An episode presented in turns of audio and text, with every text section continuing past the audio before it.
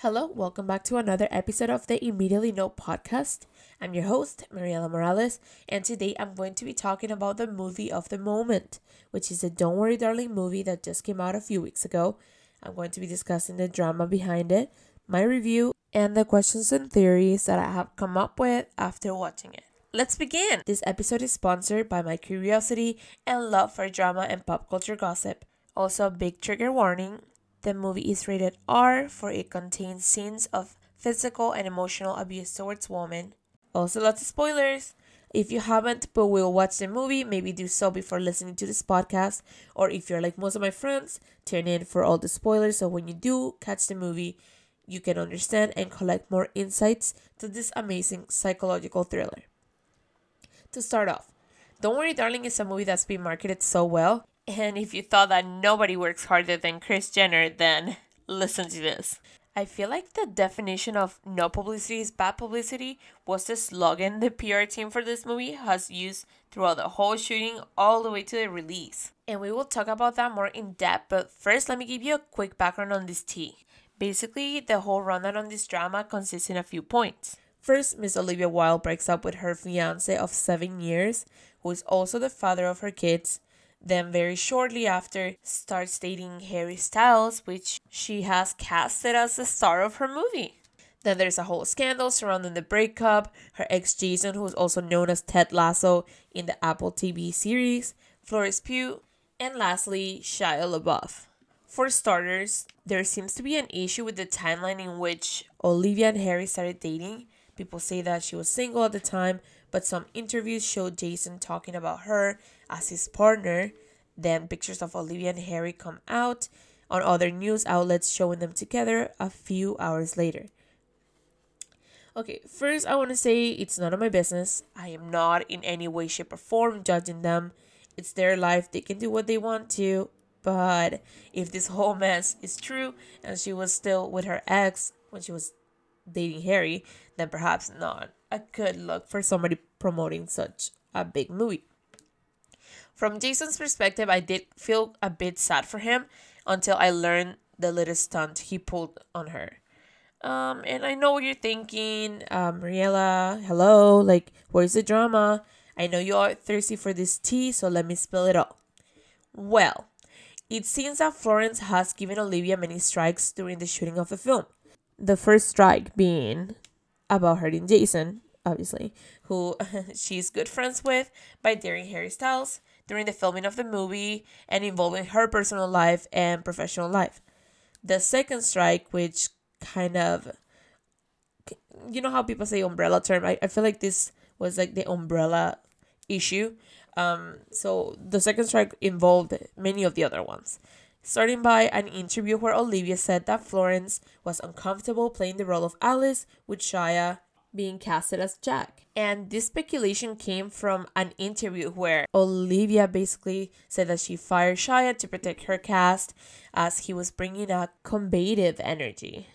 This comment of hers became more problematic as behind the scenes there was actually a video released of her begging Shia to come back to play the character of Jack, which would completely disregard the wishes of Florence, right? Or so we thought. And for those who don't know, Shia LaBeouf was accused by his ex of sexual battery, assault, and emotional distress. Yikes. And we thought that the Rihanna and Chris Brown relationship was a fiasco. I could definitely see this one being the cherry on top of that cake. But knowing that accusation and the themes of the movie, I could see why uh, Florence wouldn't want someone like Shia playing that role with her. And I do like to make jokes, but if you are a survivor for domestic violence. I do hope that you're okay now and you got the help that you needed. Again, all my comments are purely satirical, so please don't take anything to heart.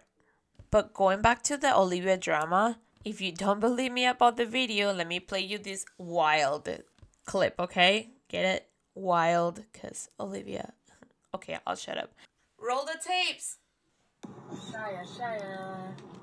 I just went riding horse, very sweaty, but I wanted to reach out because I feel like I'm not ready to give up on this yet, and I too am heartbroken, and I want to figure this out. And You know, I think this might be a bit of a wake up call for Miss Flo, and I want to know if you're open to giving this a shot with me, with us. If she really commits, if she really puts her her mind and heart into it at this point, and if you guys can make peace, and I respect your point of view, I respect hers. But if you guys can do it, what do you think?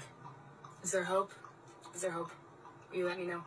Okay, bye. Okay, so um so much for protecting Miss Flo. Looks like the role of the pacifier is better left for Vin Diesel, as Miss Olivia obviously does not know how to properly protect her cast. And maybe she can find a better role to play as a director, like just being the director. Am I right? Again, respectfully, just like the email that Shia sent to Olivia discussing the foul narrative she's pulling. Uh, and Shia said on this email, and I quote, I know that you're beginning your press run for Don't Worry Darling, and the news of my firing is attractive clickbait, but firing me never took place, Olivia. And while I fully understand the attractiveness of pushing that story because of the current social landscape, the social currency that brings, it is not the truth. So I am humbly asking, as a person with an eye towards making things right, that you correct the narrative as best as you can. I hope none of this affects you and that your film is successful in all the ways you want it to be. Every blessing to you, Shia. But wait, there's more. So Olivia originally said that she fired him because of the way he made Florence feel uncomfortable, and she said in an interview that she had to protect her cast. But then the friendly texts between Florence and Shia were leaked, where we can see how there was a scheduling issues on Florence's part due to COVID restrictions and personal events, therefore supporting the narrative of Shia when he says he quit due to lack of rehearsals between the actors. This was also detailed on the email he sent to her, but it was a very long email, so I kind of I'm just gonna read the, the part where he says this, okay? He said, What inspired this email today is your latest variety story. I am greatly honored by your words on my work. Thank you. That felt good to read. I am a little confused about the narrative that I was fired, comma, however. You and I both know the reasons for my exit. I quit your film because your actors and I couldn't find time to rehearse. I have included as a reminder the screenshots of our text exchange on that day. While we did see the text between Shia and Florence, in which very sadly one of them she's asking him where well, she basically said, Where do you hear that I am afraid of you? And I am guessing that Shia was just wondering if Florence's unavailability to rehearse was due to the Olivia narrative being true about Florence being uncomfortable.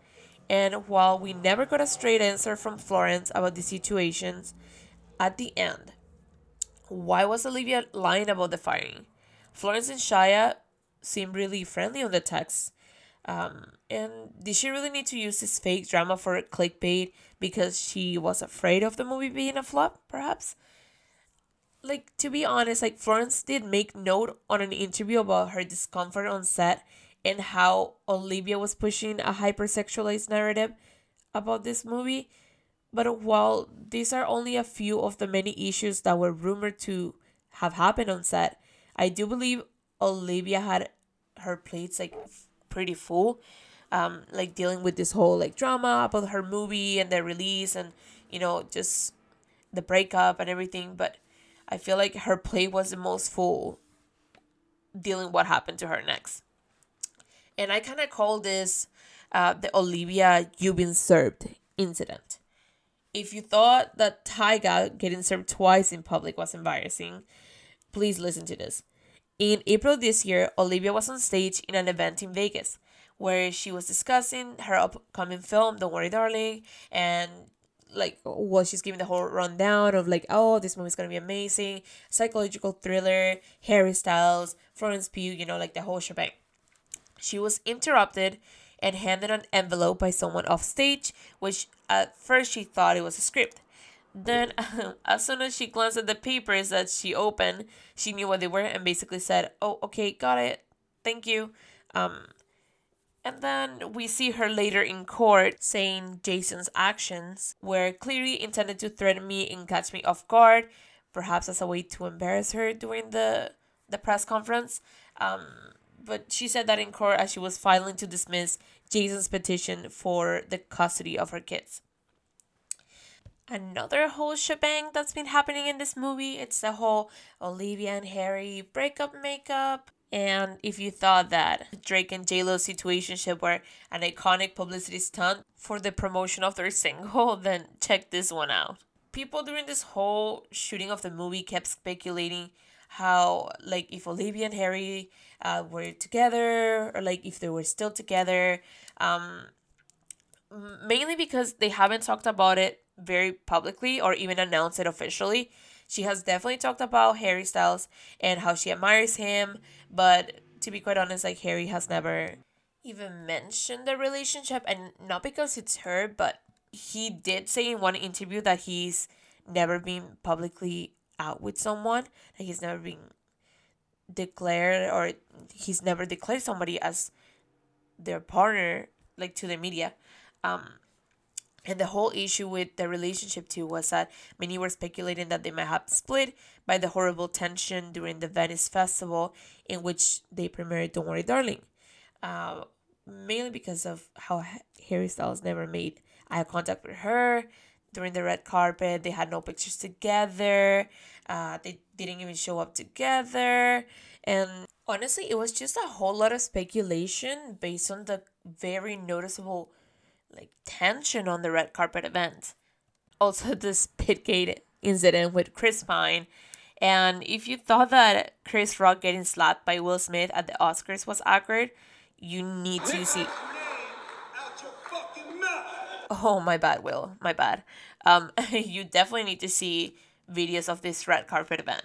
And while there was no pictures of them together anywhere, um, it did build a lot of tension and speculation from the media on whether Harry and Olivia were still together, which definitely created some buzz for the movie, uh, which it led to the big premiere in New York City, in which the whole cast um, attended to. And how ironic! Right after the movie comes out, Harry and Olivia are seen in many, many pictures together, displaying some heavy PDA after a day night in the city.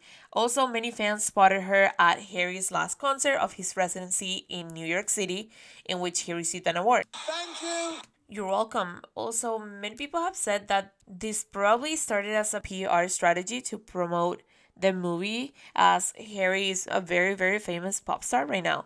And this is only Olivia's second movie as a director. But I will leave it up to you to come up with your own concept. Will you agree with some of these theories? Or do you think that Harry and Olivia are genuinely happy? Whatever the case might be, I really hope that they're both in a good place Again, this podcast episode is purely for entertainment and just to make you guys laugh a little bit. But enough with the gossip. Let's talk about the movie now, okay? So, Don't Worry Darling is based in the 1950s, where Alice and Jack, which is uh, Florence Pugh and herself, they live in this idealized community called Victory. Um, basically, it's like an experimental company town that houses the men who work in some top secret project. And while the husbands go to work, the wives get to enjoy this luxurious lifestyle of their seemingly perfect paradise. However, when a sudden change happens in Alice's life, uh, she starts seeing the cracks in this perfect lifestyle, exposing some kind of flashes about something almost sinister within her. And obviously, she can't help but start questioning exactly what she's doing or why the fuck are they even in this like town. Um, but I don't know, like the movie kind of reminded me of a modern, more like gorgeous version of The Matrix, if that makes sense. If you do watch it and you kind of feel the same way, please let me know. Um, but however, like I thought it was a really good film. I was mostly impressed with the views and the setting. Like, wow, they were so, so nice. And I am not talking about Harry Styles dressed up in a tux. I am talking about the beautiful, beautiful setting. So like the mountains, the desert, the house and the cars. Oh my goodness. Like sign me up. Um, it kind of reminded me of like old urban communities in Florida in like the late 90s. And I'm saying this because I have some family there and I it kind of reminds me of their old neighborhood. Also, the styles from the 50s were just like immaculate. The hair, the clothes were amazing. I love how they made it like a modern version of the 50s home with the decor. And what really took me back was the green tub. Like, if you are familiar with like interior design, I feel like you might have caught that too and be like, wow, like, yes, that's so 50s. Like, that's amazing. Anyways, as to for like the thriller aspect of it, I feel like it had the right amount of scares for a thriller. I I am kind of a jumpy person, so for me, a thriller it's it could also be a horror movie because I do tend to get scared easily. and like what really caught my eye was the theme of red within the movie, uh, representing the blood and like creepy things like the nurse's lipstick and the men in the red jumpsuits who kind of reminded me of the Oompa Loompas from Charlie and the Chocolate Factory. Um, but also the splashes of blood every time she would lose consciousness from going in and out of victory. Um, like, what was that? And let's not forget Jack in real life. Oh my god, what a freaking creep. Like, I, I thought there was nothing in this world that would make Harry Styles look unattractive, but Miss Olivia really said, You all need to fall out of love with my man. And nice try, but Victory Jack, or as some fans will refer to him as Dunkirk Harry, which is like this 2017 Christopher Nolan movie, which he also was a character in. And let me tell you, Victory Harry looked chef's kiss. Like this man was fine, okay? Um, but back to being creepy. Um, the long, thin, greasy hair that they put on him, those glasses, and the nasty beard with the dirty looking clothes like ooh, it was one of the most disturbing things I've ever seen. And he looked like the typical predator, like stalker in movies where Halle Berry is usually trying to save a kid from them. That's what he looked like. And when you watch the movie, like trust me, you'll understand. Um, and the last thing that made me kind of feel like the sickest was the setup in which she was. Like the way that she was tied up to this bed with dirty clothes on, plugged onto an IV machine, all bruised. Like oh my goodness, like I don't know, it was just like the most disturbing thing I've ever seen. Um in a movie like I guess the second most disturbing, the first disturbing movie that I watched, I think it was called Megan is Missing. If you watch it then yeah, you you'll you'll get what I mean. Um but honestly like when I saw Alice like in that setting, I kind of had to hold my breath like I don't know, I just couldn't take it. Um but in honestly like it was a crazy ass plot twist. Um, um but the ending though. Like yes the plot twist was amazing. However after reviewing the original ending i feel like this one was a little flat. Uh, it ended with her realizing that she was in a virtual reality world in which uh, she was put in without consent. Um, by Jack who signed her up for it. Like, this fucking Tamagotchi world that he fucking put her in. Uh, and so I don't know, like he, he I feel like it was he wanted her like happy, but he did it very selfishly. Like he was being selfish at making her happy. Um because for him it was about reversing the dynamic they had. Uh, initially in real life, she was a doctor going to work overtime hours, like 30 hour shifts at the time, uh, to support them because Jack was at home, unemployed. Um, and in the flashback that she had in the movie, she saw herself working, coming home, and we can kind of see Jack like not working. He was on YouTube, like listening to this podcast. How ironic! Listening to this podcast that um, Frank, the owner of Victory, in which he basically was just talking about how um, men need to get their power back because oh we're tired of living in this feminist world uh, in the 21st century how their women go to work and you know like provide for their families like how dare they? And basically to explain the ending um, alice finds out she confronts jack and jack tries to choke her to death she kills him then bunny explains how if he dies in the virtual Tamagotchi world, um, he's dead in the real life too. Um, also, Bunny, who's supposed to be like her best friend in like the Victory Project, admits that she knows that it's all fake and basically how she gaslit her friend into thinking she was insane.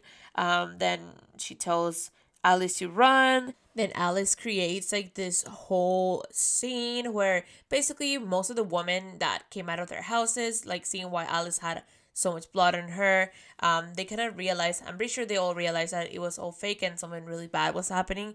Then she gets chased down by the Oompa Loompas. And somehow, once she makes it to the portal to get out, basically, I guess Jack went to the Gulag and made it back because Mans literally respawned and was right behind her, like hugging her and saying, like, oh my gosh, no, come back, like, don't leave me here. And then we see like this really cute scene of them, like being so happy together, saying how they're gonna be together forever and whatnot. But Alice said, and she got out of there. Baby girl was saying, I ain't wasting no more time here. Then she goes through the portal, black screen, and then we hear her gasp for air. The ending. Um, and if you want to learn about the alternate ending, which was holy crap, like this alternate ending that should have been the real ending, will blow your freaking mind. Like you guys need to read it. The script is online, and wow, it's amazing. Um, anyways, I'm gonna, I don't know, after the movie and after like reading the original ending, I did come up with some questions and theories. Um, the first one is like okay, if she did make it out, how did she survive? Because she was tied up for like God knows how long. Um, did her muscles even still work properly? Like, was Jack actually taking really good care of her out in the outside world? Um, I'm not too sure because she did look hella dirty and she had very, like a lot of bruises. So I, I do believe she was tied up for like so long and very tightly, so she couldn't move. Um, also like where in the heavens were they? Uh, another like thing that i noticed was that in their bed like they have like this like canopy type of thing um to like cover the bed so they can see the like the hypnotizing like sequence i guess that they made every time that they would go into the victor project. And that bed setting kind of looked like the headquarters inside of victory like if you watch a movie like please watch out for that. Uh look at the bed setting where like jack just like put alice in and then look at the headquarters. Like they look the same which is kind of creepy. Um also if jack died and frank died how did the image of jack appear before she exited? Because I, I would think if jack wasn't oh, sorry not jack. If um frank died like there was nobody that could have like I don't know programmed like a version of Jack disappearing just to like delay Alice for like getting out. Another thing that I caught was that Bonnie did tell Alice that oh Jack won't be able to put you back in uh, now that he's dead. So the first time that Alice did make it out, she was put back in by Jack. Um, but the she also mentioned to Alice before she ran away that they will find your real body like these people know where she's at. So then it that's where i connected to the matrix because in the matrix they basically were chasing a guy inside of like the virtual reality and outside of it.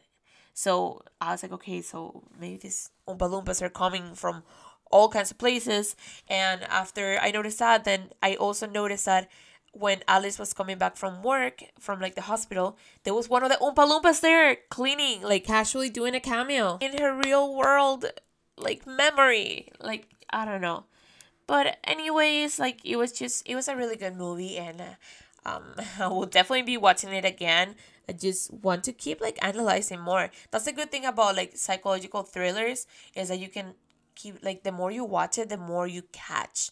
So if you do tend like go to watch it again, let me know if like you catch some of those things that I said, and if you do catch anything else more, oh please be my guest and message me either on my Instagram or on my YouTube. But on the meantime, I had so much fun with you today. Thank you so very much for listening to this episode.